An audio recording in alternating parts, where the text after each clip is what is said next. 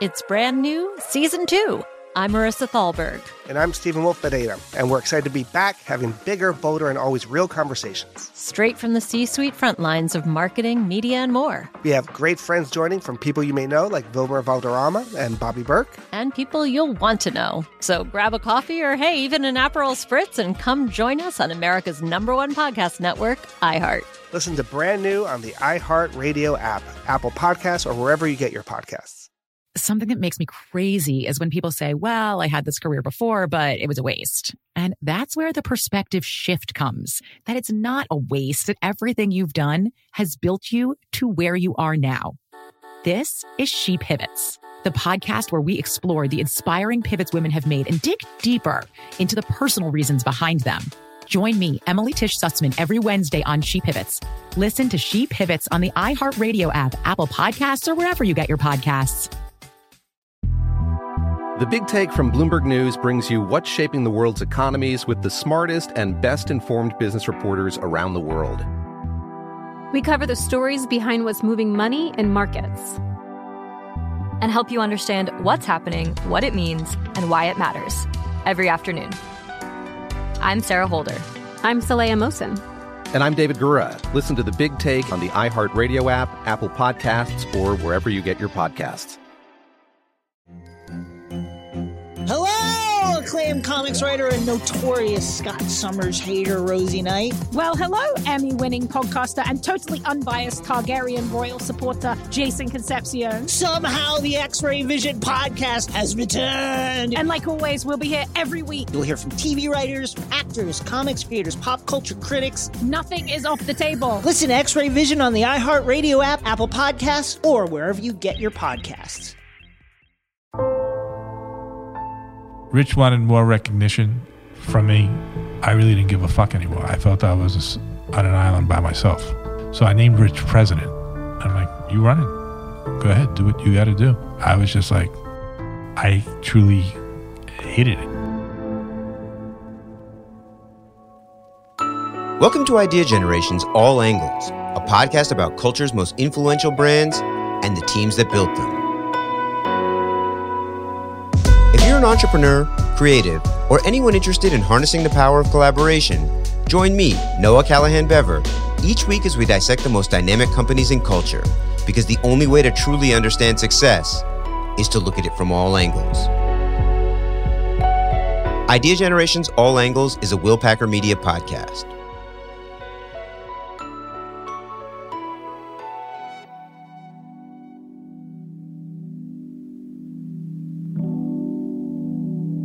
Welcome back for part two of our two part Loud Records story. After starting with a novelty act in Tongue Twister and having been through the industry ringer, Loud Records founder Steve Rifkind and Rich Isaacson had finally gained some footing with their breakthrough release, Wu Tang Clan's debut long player, Enter the 36 Chambers. With that success under their belt, Loud were officially players in the game, but neither the staff nor the artist had any idea just how big the label was about to become, or how quickly it would all unravel. But before life would come at them fast, the Loud Gang were still reveling in Wu Tang Clan's sudden stardom. This is Rich Isaacson, co founder of Loud Records. I think we did 30 something thousand the first week, which was a massive number in those days over the counter. Then it just kept every week another 25, another 30. We hit 50,000, I think, in 10 days. It wasn't like now when a hip hop record would come out, do a huge first week, and then the second week would decline 60% or 70%. Wu Tang just was solid for like a year. Just kept going and going, and it became this underground, massive phenomenon and brought New York hip hop back. The pendulum had swung from New York to LA and Dr. Dre and Snoop Dogg, and there was a whole West Coast movement dominating hip hop. So Wu Tang was really completely raw, completely New York, and resonated not just in New York, surprisingly, resonated in the South, but in the West Coast.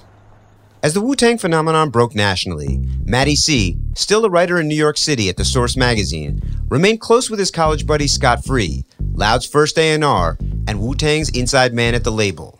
Together, the two started plotting on signing Loud's next act, a teenage duo from Queensbridge known as Mobb Deep. Just like Wu-Tang, the duo had debuted on another label, missed the mark creatively, and flopped commercially. But Matt and Schott had been tracking them for years and knew where things had gone wrong. There was a lot of excitement about the source, almost more so than record labels. This is Matty C., writer at The Source magazine and eventual director of A&R at Loud. And I think there were a lot of artists, up and coming, perspective, unsigned, who felt like the source had people up there who understood hip hop more than a lot of the record labels did. Demos were just getting mailed in because of the fact that the audience understood that we got it and that we might be able to to to provide some sort of access. Matt did an unsigned hype column that was just dedicated to like talking about MCs that were coming up. This is Schott Free, director of A&R at Loud Records. Poetical Prophets, who later became Mobb Deep, were a part of that. Common Sense, who was later Walked to Relativity, and then there was a guy named Biggie Smalls who's walked to Bad Boy, amongst a few others. But all of these coming from Matty's column, essentially. So in my mind, Matt had already been been doing A and R. Schott, like, just had that passion like me to kind of listen and go through a lot of different music. Matt was just playing me the Mobb Deep stuff, which was phenomenal at the time. Me, Matt, and Stretch were bugging at how they had grown. Mobb was about 16, 17 or so when they made, you know, the initial stuff. So now we saw them as kind of sounding like they were coming into their prime and finding themselves. I wanted to bring that to loud. I remember Steve being like, yo, they, they sold 20,000 records on their first album. Like, this is this is how you want to start off. And uh, I was like, yeah, yeah, we gonna we gonna make a classic record out of these uh, with these kids. Steve was definitely about the artist first. Steve knew when something had momentum to move. You know what I mean?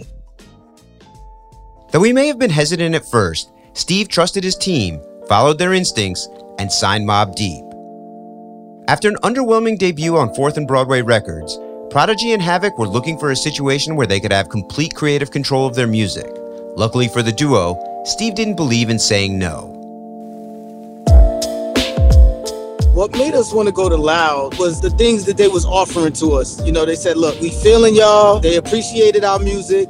This is Havoc, producer, rapper, and one half of Mobb Deep. And they said if we was to sign to that label, that creatively we would have the reins to do whatever we wanted to do. They wouldn't bother us. They would just let us do us. And that was attractive to us. You know what I mean? A label saying, yo, we're gonna let y'all do what y'all do. We're not gonna bother y'all. We give y'all all the creative control. That was very attractive to me and Prodigy. At that time, creative control was the big issue, and especially in hip hop. The idea that these bigger rap records, in order to have a budget, we're gonna have executives coming in, puppeteering aspects of how these records are made. It's just not, just not happening. You know, there was a whole kind of counter movement against that, right? And against making records that even smelled like that, right? And the Keep It Real movement happened, right? Keep the Timbs and the Army Fatigues movement, like the, this this kind of dichotomy that's always been there in rap, right? Between the grimy side and the shiny side. Schott Free and Matty C, they was like big brothers to us, guiding us through this second album. Without them, the infamous album wouldn't have been the infamous album because they had the constructive criticism and followed their lead. You know what I mean? They guided us. The process became emulating what I saw the greats doing, you know, and I know that already have had learned from watching Large Professor and Premier and Epitome, you know, doing the first Juvenile Hell album, you know, and, uh, you know, my goal was really to give him the confidence. That was the most important record in Loud history.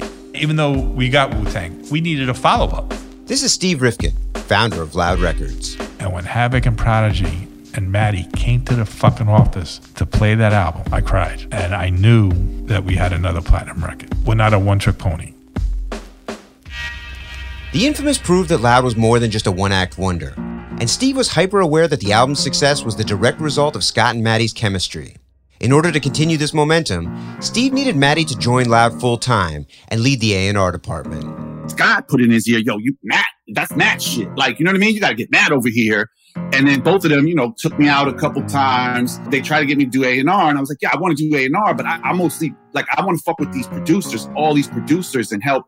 You know, I felt like I had kind of helped big on his first album with a few producers, and I was excited to bring producers to artists type of thing, and then possibly help with publishing deals. So Steve hooks me up with BMG Publishing, Clyde Lieberman, and I started doing that too.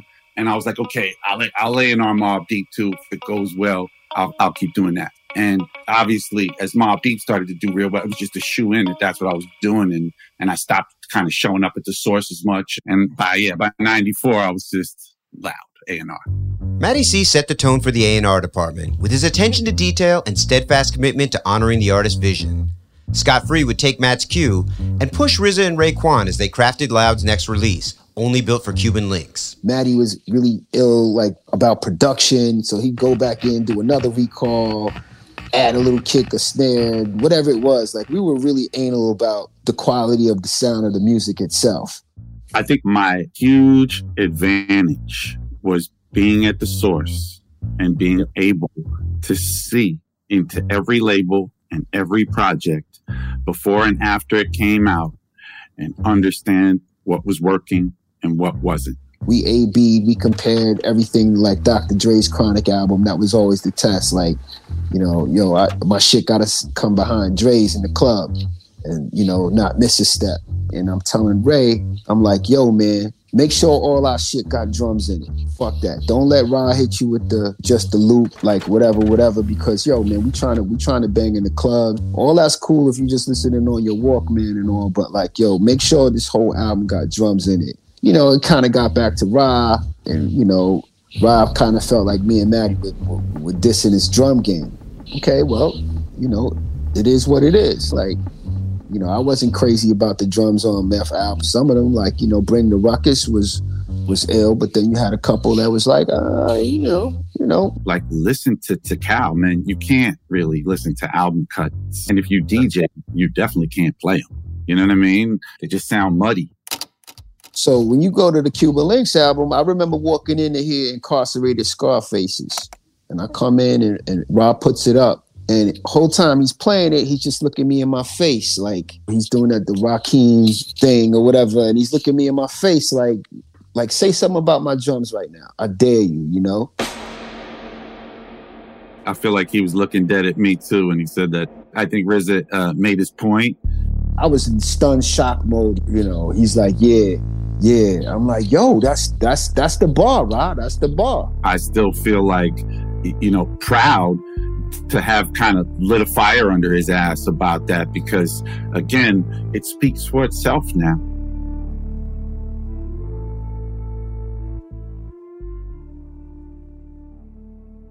The following year, Matt and Schott would add an up-and-coming producer to their A&R roster.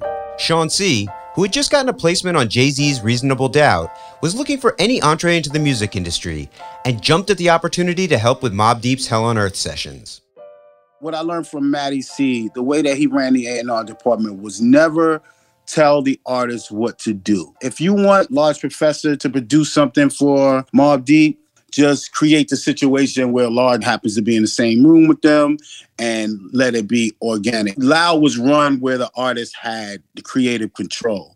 And we were lucky enough to get artists that really were super dope, you know, that we didn't have to guide as much. We just kind of created that environment for them in order to make the records that they did and get their vision out.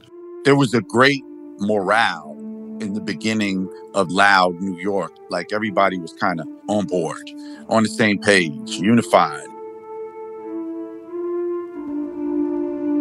The culture of Loud was coming into focus. They were hip, brash, and ahead of the curve. And as the roster grew, so too did the staff. Steve and Rich hired Steve's brother Jonathan, an accomplished promotion executive, to run radio. Olu Kuru joined as creative director, and Charlene Thomas as project manager, among so many other talented additions to the team.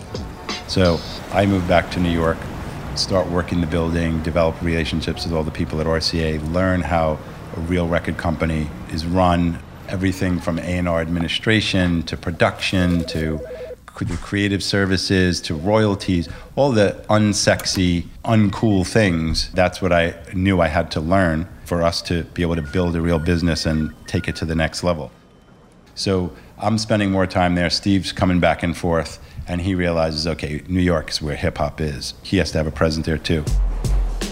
When it came to uh, Steve Rifkind and Rich, they was like the coolest CEOs that you could ever have of a record company. You know what I mean? Because we was on Fourth and Broadway, we never even seen the CEO of the label or, or the president or anybody like that. We only dealt with the A&Rs. So to be able to hang out with the CEOs of the label and play basketball with them and hang out and chill, that was important because it created a family environment. When you drive a vehicle so reliable it's backed by a 10 year, 100,000 mile limited warranty, you stop thinking about what you can't do and start doing what you never thought possible. Visit your local Kia dealer today to see what you're capable of in a vehicle that inspires confidence around every corner. Kia, movement that inspires. Call 800 333 4KIA for details. Always drive safely. Limited inventory available. Warranties include 10 year 100,000 mile powertrain and 5 year 60,000 mile basic. Warranties are limited. See retailer for details. Something that makes me crazy is when people say, Well, I had this career before, but it was a waste. And that's where the perspective shift comes that it's not a waste, that everything you've done has built you to where you are now. This is She Pivots, the podcast where we explore the inspiring pivots women have made and dig deeper into the personal reasons behind them. Join me, Emily Tish Sussman, every Wednesday on She Pivots as I sit down with inspiring women like Misty Copeland, Brooke Shields, Vanessa Hudgens, and so many more. We dive into how these women made their pivot and their mindset shifts that happened as a result. It's a podcast about women, their stories, and how their pivot became their success. Listen to She Pivots on the iHeartRadio app, Apple Podcasts, or wherever you get your podcasts.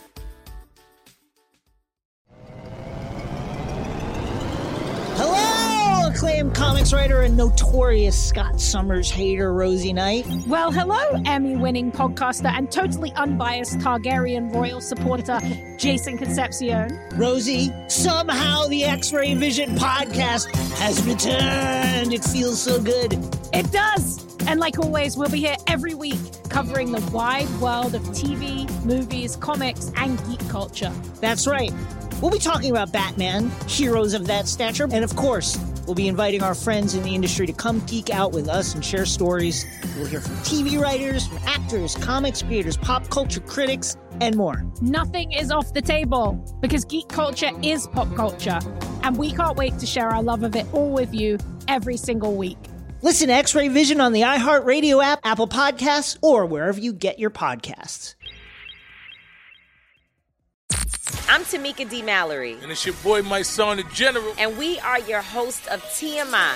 New year, new name, new energy, but same old us. oh, yeah. And catch us every Wednesday on the Black Effect Network, breaking down social and civil rights issues, pop culture, and politics in hopes of pushing our culture forward to make the world a better place for generations to come. But that's not all. We will also have special guests to add their thoughts on the topics, as well as break down different political issues with local activists in their community. If you like to be informed and to expand your thoughts, listen to TMI on the Black Effect Podcast Network, iHeartRadio app, Apple Podcasts, or wherever you get your podcasts. That's right.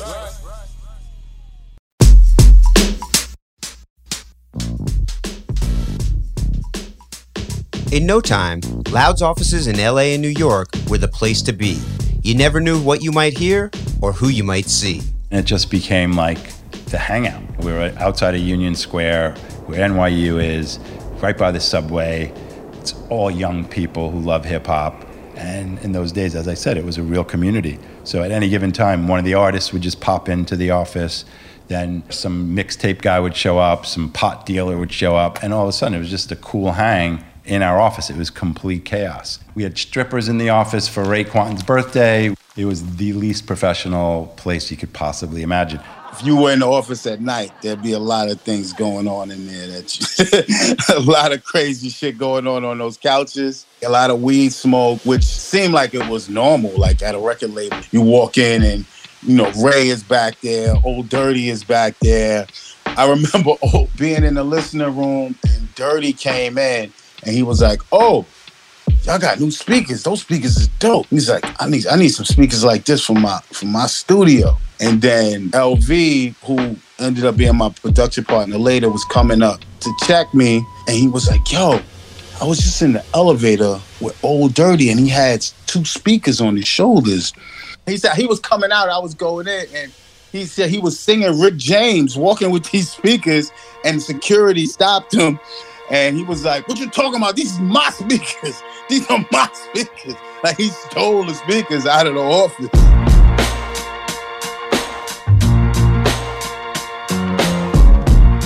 Another artist that became larger than life at Loud was Big Punisher, aka Big Pun. The Bronx born rapper was buzzing in the streets of New York, but Loud would turn him into a global superstar. But before that could happen, Steve would have to sign him first. Steve would just go into business with people that he believed in their vision more than the music. He kind of prided himself in signing shit that nobody else would sign. You know what I mean? And that was kind of like what his vibe was. Like, you know, with with Pun, he wanted to do business with Fat Joe because nobody wanted to go in business with Joe. So he wanted to do that because of that vibe. I must have gotten 10 calls saying, don't do business with Joe. He's a killer, an extortionist, this, that, so and so and so on, right? So I meet Joe over the phone. I said, I'm going to LA on a Thursday to see my kids. I'll be back Monday. Let's meet Tuesday. Joe comes to the meeting, and I fell in love with Joe the second he walked in. I said, let me talk to you. Everybody said not to do business with you. You're this, that, so and so on. He said, I'm a real fucking gangster. I go, I want to show everybody wrong. All we did was laugh. Pun wasn't even at the fucking meeting. I go, bring Pun Thursday. But Joe, please be on time because I'm flying home to be with my wife and kids. But Joe wasn't the only person Steve was concerned about being on time for the meeting. Meeting say at 11:30. I have a $300,000 check waiting for Matty that he hasn't picked up in 6 fucking weeks. He'd never be in the office. He tells this story a lot about my lateness. I don't, I don't appreciate that too much as a grown man, but yeah, probably back then, uh, not not quite as diseased as the artists with the lateness effect, but yeah, I too was not that enthusiastic to make it to morning pep talk staff meetings, right? I would try to explain like we worked into the wee hours of night. We go to the studio, we go to the club. Yeah, I'm not to make it to the nine o'clock, 10 o'clock meeting on time. So I walk in, see Matty in the office. I'm like, what are you doing here? He goes, don't we have a meeting with Pun? I'm like, you're here for this? They walk in. I said, you got a deal. Who's your attorney? They all looked at me like I'm fucking on crack. Joe goes, don't bullshit me. I said, I'm not bullshitting. I said, who's your attorney? Matty says, we haven't heard music. I said, Matty, you're here. He must be a fucking star. I said, who's your attorney? Tim Mandelbaum. I call up Tim. I said, here's 250. We closed the deal right then and there. Tim came to the office. In all honesty, it's not one of my, you know, detailed stories of memory the way it is to Steve. But what I do remember is Steve like inventing this joke at that moment and never letting it go. Like Matty's here on time. He feels like he can make that point in a short sentence. I signed pun because Matty showed up on time. You know what I mean? And so, yeah, yeah, it's cool. You know, that's I like it.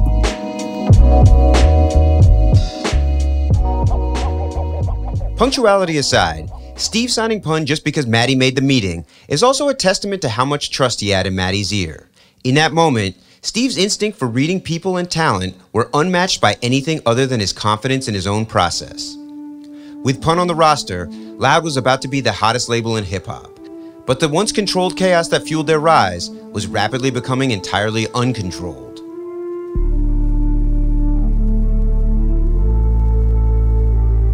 We went from putting out one or two records a year, selling a couple hundred thousand a year, which is substantial, to Wu Tang selling a million copies, Raekwon selling a million copies, the Alkaholiks a couple hundred thousand, Mobb Deep going gold. So I don't think I caught up. I don't think my learning curve was steep enough because I was spending my time doing crazy things. Like I'm actually dealing with the production people and making sure that the record got delivered on time and making sure that the publicist has photos of the photo shoot or whatever. So I, I was doing such dumb, minute things and learning that I wasn't paying enough attention to really realizing how big our business was becoming.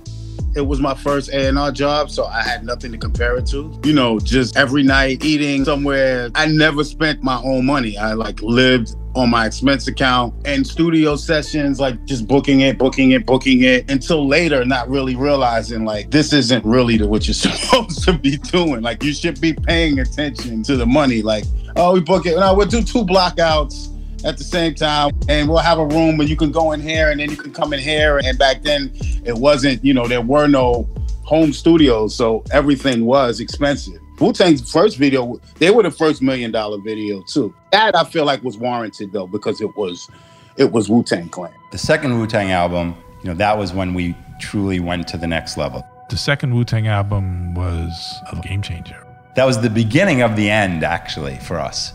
We were young guys who had this cool company of all young, hungry kids who never had a job anywhere, let alone in music and we're just renegades and making it up as we go along and we're like pinching ourselves on a weekly basis going can you believe this is happening? kind of thing.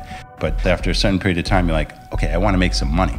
You know we wanted to make money the bands wanted to make money the staff wanted to make money. At the beginning they're like yeah it's cool if you pay me $300 a week but we're selling millions of records you guys are probably making millions. We want to get paid. Of course, we weren't, but that was the impression. It never lost the culture and the community of the company, but it started becoming okay, everybody wants to make money.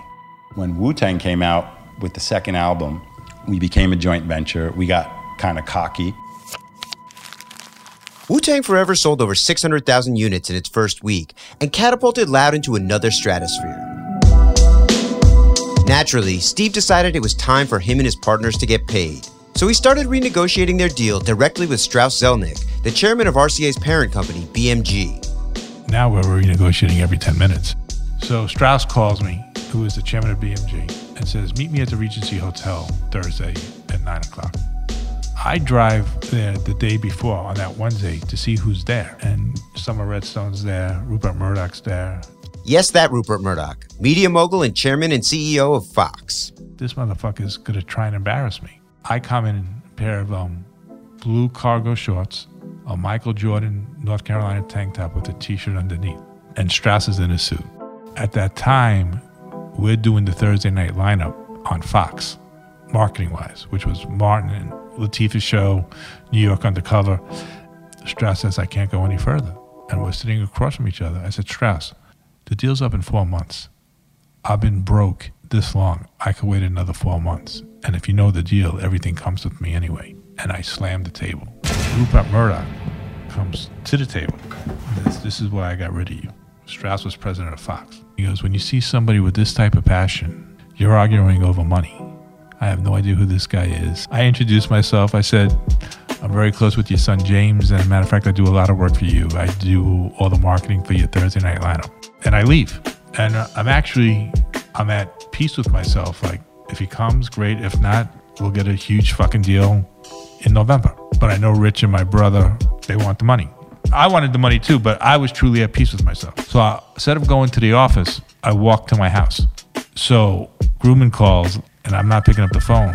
And he goes, Whenever you get this, I got great news and better news. So I call him and he goes, Murdoch called me. You really slammed the table. So I tell him the story. I'm like, so what's the great news? You're getting what you want from Strauss. I go, what's the better news? He goes, Rupert Murdoch called me, and they're going to give you fifty thousand a month from the fifteen thousand a month they were giving you. And I was like, wow.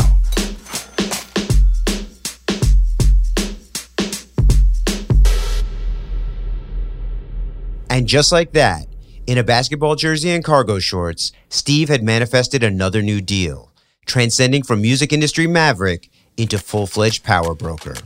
Our marketing business was exploding because every time we had a hit, everybody wanted to be in business with us on the marketing side because they're like, wow, how do these guys do it? How do they have hit after hit and they're not on the radio and they're doing all this underground marketing? We want the secret sauce and they hire us. And we started doing marketing for corporations. We started doing marketing for Nike, for Miramax Films, for Tommy Hilfiger. Then we got a, a first look deal with Miramax Films and we had a film company. So we're just exploding. So it's becoming this big business. And then what happens? Egos. Steve's becoming this celebrity. You know, he's becoming this big name in hip hop. I'm kind of trying to keep the fort together. Jonathan, our other partner, Steve's brother, is trying to keep the radio situation together and the marketing company together. We're hiring new people because we realize we, we have to do all the things that we're trying to do. We need to professionalize it, yet we can't lose what got us here. So there became this tension. Me and Steve started fighting all the time because I was kind of like being the grown up and trying to be responsible. And now we're getting real money from our partners. We have a real overhead. We have a big roster. And I'm trying to honor that and run it like a business. And Steve's kind of like going, you know, you're making this like an accounting firm. This is a record company. And I'm like, yeah, it's not exactly an accounting firm, but, you know, we have to keep it together. And you could tell there were factions within the company. There were rich people and then there were Steve people. And everybody kind of respected each other, but tension started to evolve tension between us and a tension within the staff. Although Rich and Steve tried to keep their rift discreet, eventually even the rank and file employees, like Sean C., noticed the vibe shift. To be honest, during that period of time, I didn't see Steve a lot. I saw Rich more. I realized there was something there and there was something going on with Steve. I didn't know to the extent until later. To my detriment and also to my credit, I was just the music guy. You know what I'm saying? I was more focused on like, all right, how am I gonna get the Dead Prez record? So I was aware of it. I remember Steve coming in the office and saying Alkaholiks better sell four million records or else everyone's fired. And we're like, what? I had stopped seeing him for a while, and when I saw him, he would say shit like that and then leave. We were like, Yo, he's fucking just on one. He's wilding. We started getting so big and so successful and a little full of ourselves and a little bit too ambitious. We were hitting our numbers, and they kept saying yes to anything we asked for at that point. Then we started doing crazy stuff like, let's start a rock label. Let's do a joint venture with Violator. Let's do a joint venture with PMP. And all of a sudden, we have overhead deals with this guy and overhead deals with that guy and signing artists for $750,000 when we started out signing artists for $10,000. And you know, at this time, hip hop is just exploding. All the major labels have their own hip hop departments. Like when we started, it was a novelty. Now everybody's in it. Death Row Records is its own phenomenon on the West Coast. Puffy's label just set the standard for, you know, unprecedented hits one after another. Def Jam starts getting hot basically off of the back of Method Man. Then Atlantic Records is going on a roll. Like everybody's getting in the game. It's becoming super competitive. So everything that we started doing was underground and now it's the hip hop industry. The music industry was catching up to Loud. Hip hop was no longer a niche market, and every major label had started their own department. The competition was tougher, and Loud was spending like crazy to keep up. To make matters worse, they were missing out on signing some major artists as well. When we opened that 841 Broadway, it was Dame and Jay coming to see me. We had Jay-Z signed for a 12 inch. Record was called Reach the Top. And we recorded it, Marvin Gaye sample though. So when we tried to clear the sample, we ran into some issues. And then Dame came up a couple times and got in the room with Rich, and that didn't go so well. Rich wasn't feeling Dame so much. And I'm like, oh man. The biggest fish that got away is Eminem. Shane Mooney, who was our West Coast A&R, came in in the listening room and loud and played me the Eminem song about locking his girl in the trunk. And I was like, nah, nah, bro, shit out of here. Let's play something else. That's it. And I wasn't feeling it. I wanted to try to sign Kanye. Hip hop had brought Kanye to me and he gave me his demo like he did everyone else. And I was like, he's super dope. This this label's probably not gonna be here. I knew that was happening. With these missed opportunities and the label's continued overspending, Loud reached a breaking point in their deal with RCA and BMG.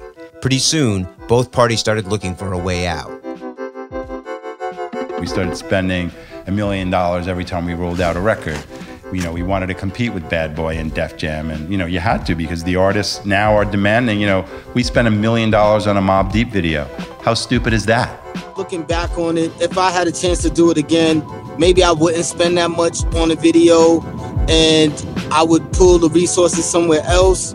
At the time, you know, our competitors was shining bright. You know what I mean? We didn't want Havoc and Prodigy to come in our office and say, hey, Bad Boy's doing this. How come you guys are trying to do a $100,000 video? You wanted to be on that level so it could level the playing field, you know, for you against your competition. So, you know, sad but true, the spending definitely got out of control. It was very difficult to say no. And then we started doing crazy things. And then at a certain point, BMG came in and said, hey guys, you got to rein it in. And Steve, more than me, to be fair, was kind of like, fuck them. We're building this amazing brand. They, they don't believe in us. Strauss sends Pete Jones. This is a guy who, who we had a reporter now say, we need more profits out of you. And I'm like, nah, fuck that. Like, I'm just building. I don't give a shit about the bottom line. And I said that I think Rich started choking on his sushi. And he goes, well, if that, that's the case, you know, then maybe we should part ways. I said, okay. So we literally become a free agent. And then finally, we had a buy sell come up in our contract. Buy sell is basically a, mechanism to get them to a place where they're buying us out of our share of ownership. And of course, we're up for that because we know if we're successful, we're going to get rich. We had what was called a shotgun buy sell, which means the party that initiated said, okay, I want to buy. The seller then says, okay, if you want to buy, this is the price. And if the buyer thinks the price is too high, the seller then has to buy the buyer out for the price that they state. So it's really like a game of chicken. BMG said, okay, we're, we're out. We, we want to exercise the buy sell. Now it's us to say, okay, the price is 50 million. So if we say 50 million and they think it's too high, we're obligated to buy them out for 50 million. And if we can't come up with it, they get the company. So basically, they came up and said, We want out. We were in debt to them at the time. We were losing money. We, we had all, this, all these unrecouped balances for our artists. You know, our overhead was too high.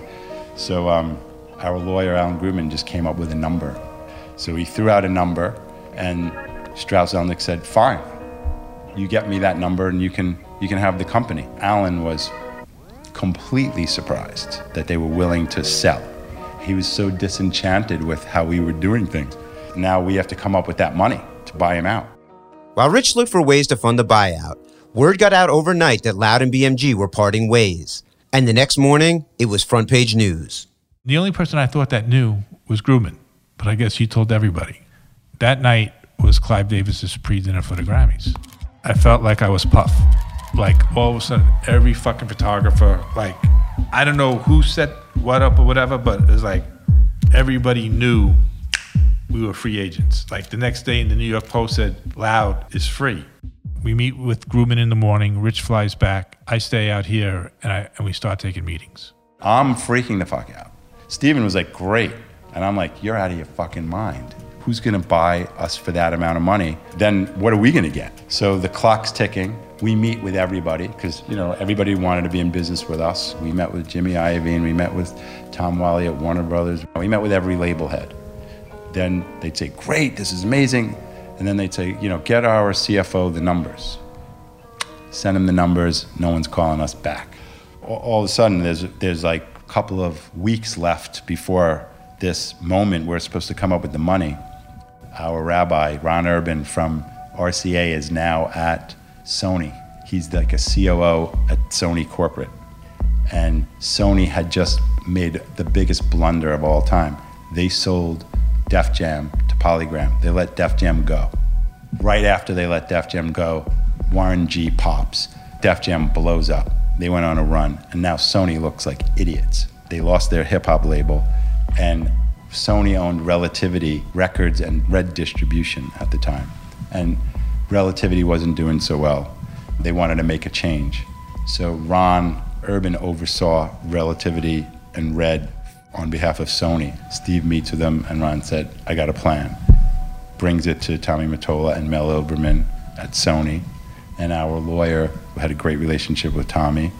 And magically, with, with, you know, we're literally like, you know, it was like a This podcast is sponsored by Cloud Optimizer. As a business owner or IT manager, are your cloud investment costs going up and you don't know why?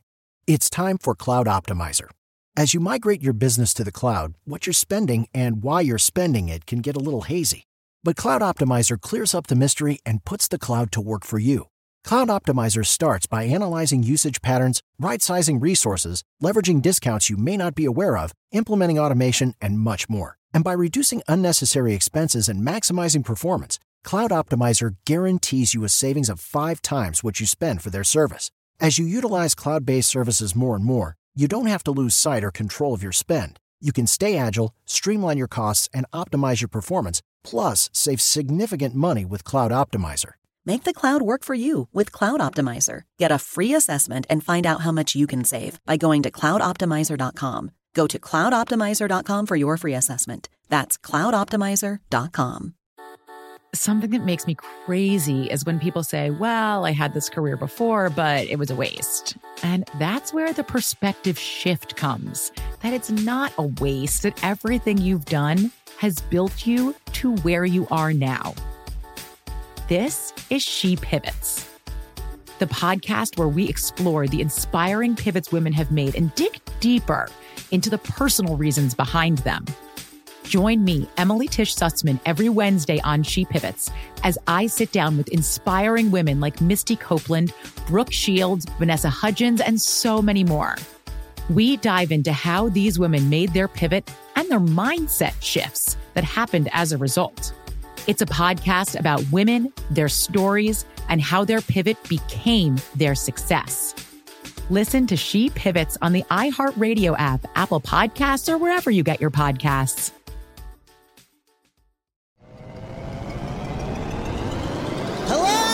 Acclaimed comics writer and notorious Scott Summers hater, Rosie Knight. Well, hello, Emmy winning podcaster and totally unbiased Targaryen royal supporter, Jason Concepcion. Rosie, somehow the X Ray Vision podcast has returned. It feels so good.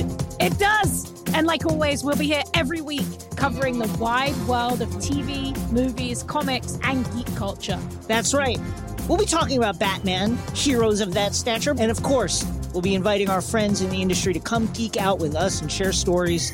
We'll hear from TV writers, from actors, comics creators, pop culture critics, and more. Nothing is off the table because geek culture is pop culture, and we can't wait to share our love of it all with you every single week. Listen to X Ray Vision on the iHeartRadio app, Apple Podcasts, or wherever you get your podcasts. I'm Tamika D. Mallory. And it's your boy, Mysonne, the General. And we are your hosts of TMI. New year, new name, new energy, but same old. oh, yeah. And catch us every Wednesday on the Black Effect Network, breaking down social and civil rights issues, pop culture, and politics in hopes of pushing our culture forward to make the world a better place for generations to come. But that's not all. We will also have special guests to add their thoughts on the topics, as well as break down different political issues with local activists in their community. If you like to be informed and to expand your thoughts, listen to TMI on the Black Effect Podcast Network, iHeartRadio app, Apple Podcasts, or wherever you get your podcasts. That's right. James Bond movie with 007 left on the clock. Sony comes to the table and says, We're going to buy.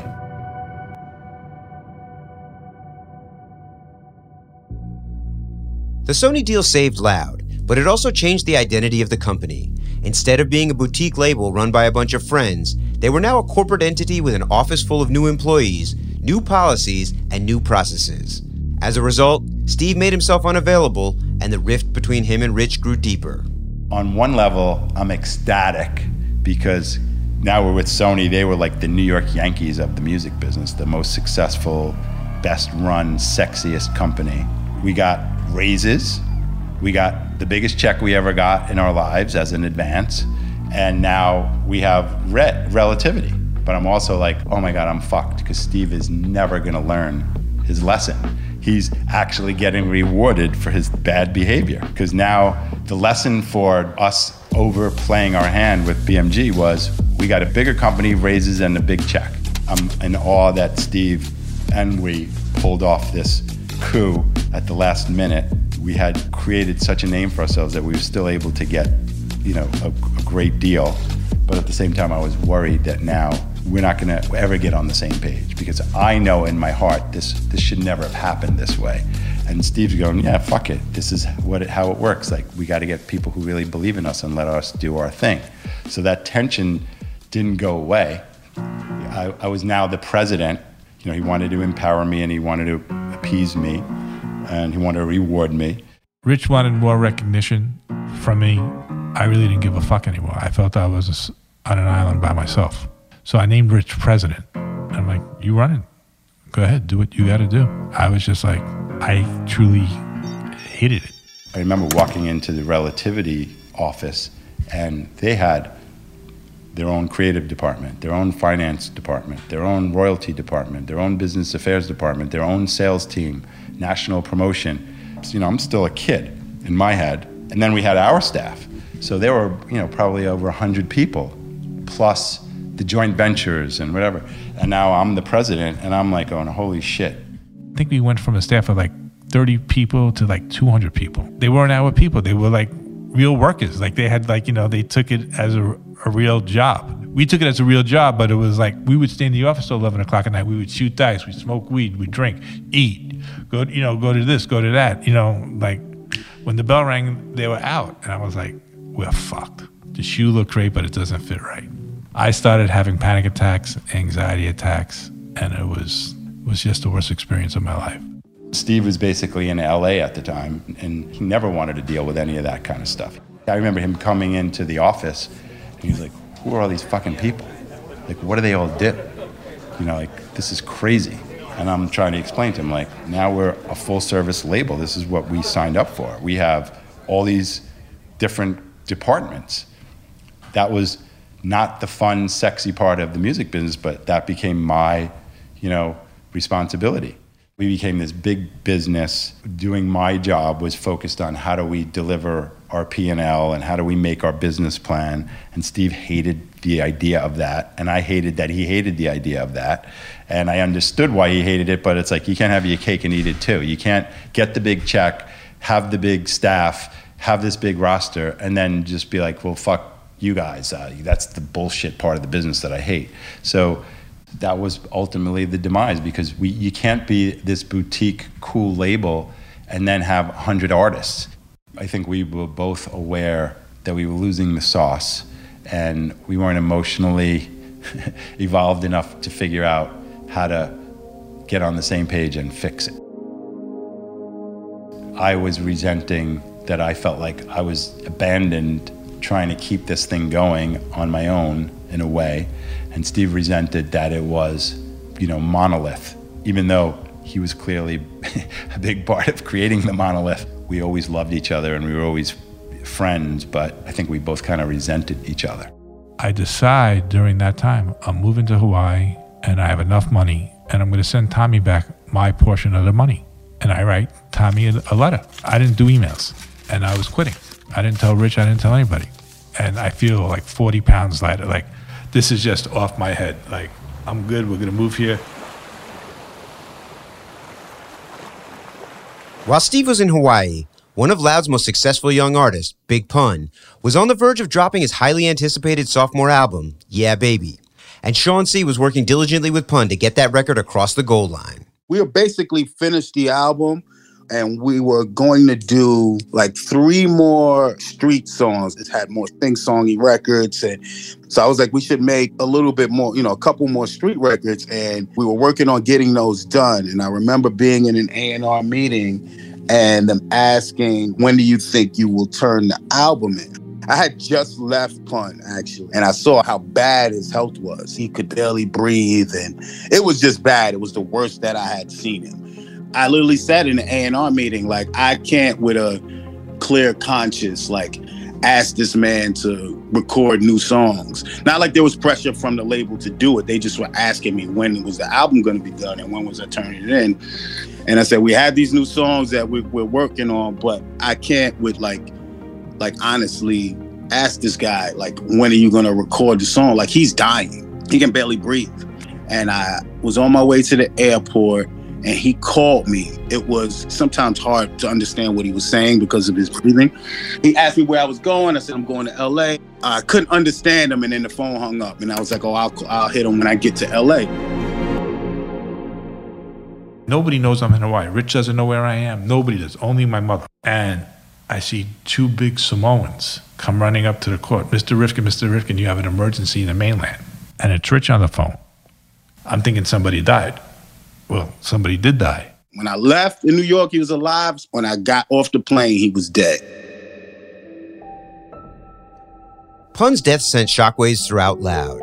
In an instant, one of the label's most promising young stars was no more. On top of that, the label's spending had gotten out of control. Loud had sold tens of millions of records, but had no profit to show for it. And now, Sony was putting the screws to Rich to find out what happened. We started losing money we started getting out of control with the marketing and the signings. And I remember the the guy who really was like the COO of Sony that really ran the day to day of the global companies. This guy Mel Ilberman. I had a really good relationship with Mel, and he'd take me out for lunch and be like, "I don't understand. I never saw anything like this. You guys, no matter what you put out, sells hundred thousand units. It's amazing. Your brand and how you do it, but you got to control the spending." Me and Steve were never on the same page on that. I think they just lost faith in us running a business. And our you know business started to suffer. They exercised their controls and said you can't do certain things now without us signing off. And then that led to another confrontation. And then they finally said we got to make a change here guys. And then they they bought us out but it wasn't under the terms that were what we were hoping for. And we really didn't have much choice. We had a lunch with them and they basically told us this was what's happening. I think steve he was really depressed. After that, he realized, like, wow, we fucked this up, both of us, not just Steve.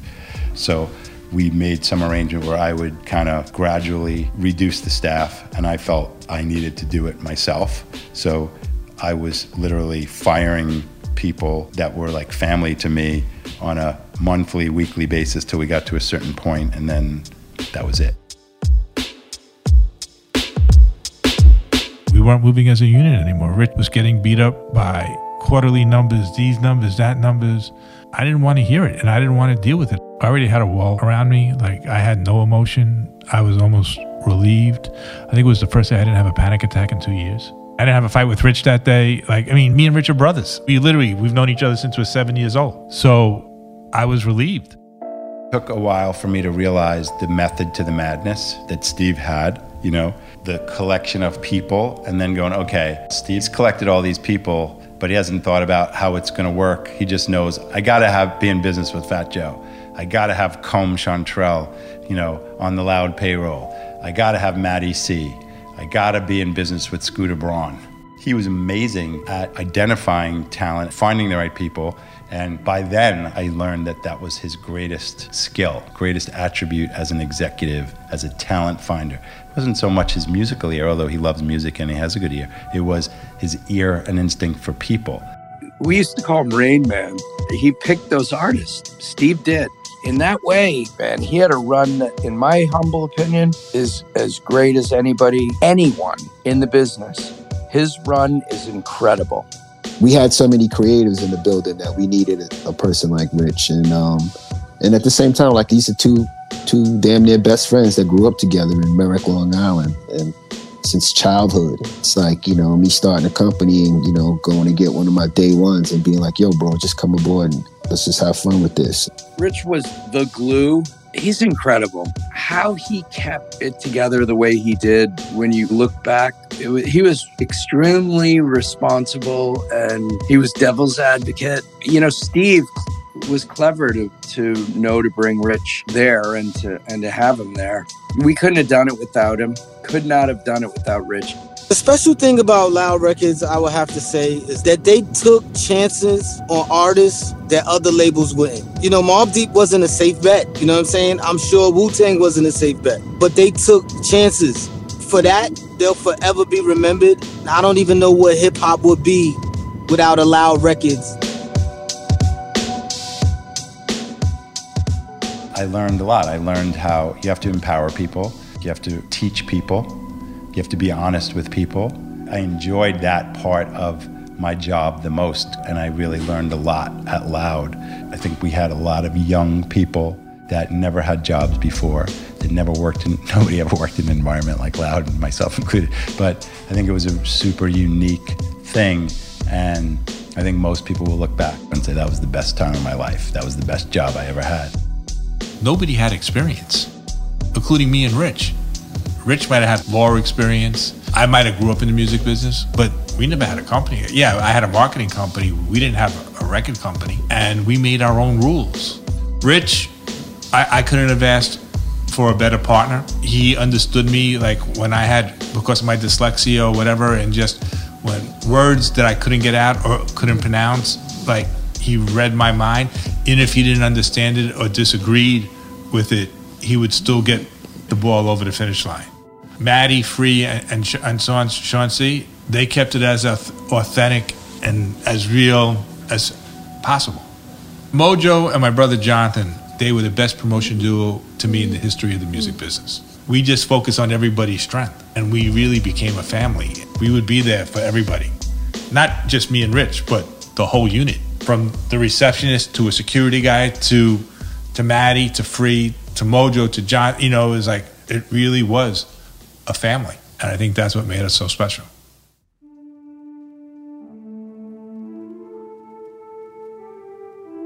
From the Wu Tang Revolution to Mobb Deep's unrelentingly rugged anthems to Big Pun's brutal lyricism and pop appeal, Loud shaped the sound of hip hop in the 90s.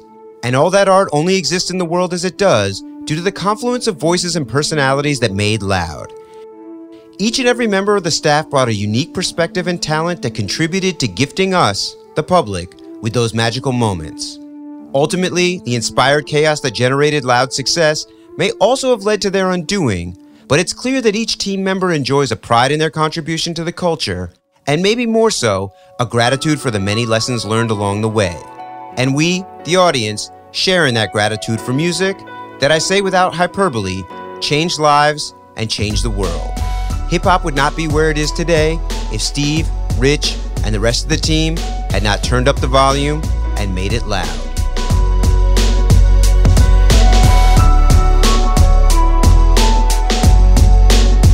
If you've enjoyed this episode, please don't hesitate to like, comment, DM, or tell a friend to tell a friend about Idea Generation and the All Angles podcast.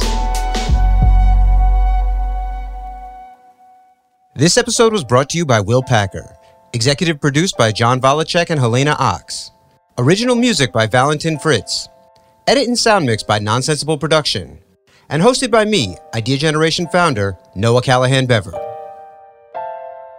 Idea Generation's All Angles is a Will Packer Media podcast.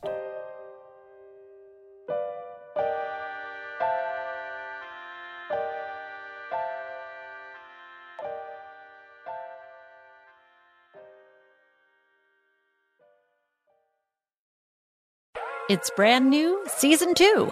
I'm Marisa Thalberg. And I'm Stephen Wolfe Pereira, and we're excited to be back having bigger, bolder, and always real conversations. Straight from the C suite front lines of marketing, media, and more. We have great friends joining from people you may know, like Wilmer Valderrama and Bobby Berk. And people you'll want to know. So grab a coffee or, hey, even an Aperol Spritz and come join us on America's number one podcast network, iHeart. Listen to brand new on the iHeart Radio app, Apple Podcasts, or wherever you get your podcasts something that makes me crazy is when people say, well, I had this career before, but it was a waste. And that's where the perspective shift comes that it's not a waste, that everything you've done has built you to where you are now. This is She Pivots, the podcast where we explore the inspiring pivots women have made and dig deeper into the personal reasons behind them. Join me, Emily Tish Sussman, every Wednesday on She Pivots. Listen to She Pivots on the iHeartRadio app, Apple Podcasts, or wherever you get your podcasts. The Big Take from Bloomberg News brings you what's shaping the world's economies with the smartest and best informed business reporters around the world. We cover the stories behind what's moving money and markets and help you understand what's happening, what it means, and why it matters every afternoon. I'm Sarah Holder. I'm Saleha Mohsin. And I'm David Gura. Listen to the big take on the iHeartRadio app, Apple Podcasts, or wherever you get your podcasts. Acclaimed comics writer and notorious Scott Summers hater, Rosie Knight. Well, hello, Emmy winning podcaster and totally unbiased Targaryen royal supporter, Jason Concepcion. Somehow the X Ray Vision podcast has returned. And like always, we'll be here every week. You'll hear from TV writers, actors, comics creators, pop culture critics. Nothing is off the table. Listen to X Ray Vision on the iHeartRadio app, Apple Podcasts, or wherever you get your podcasts.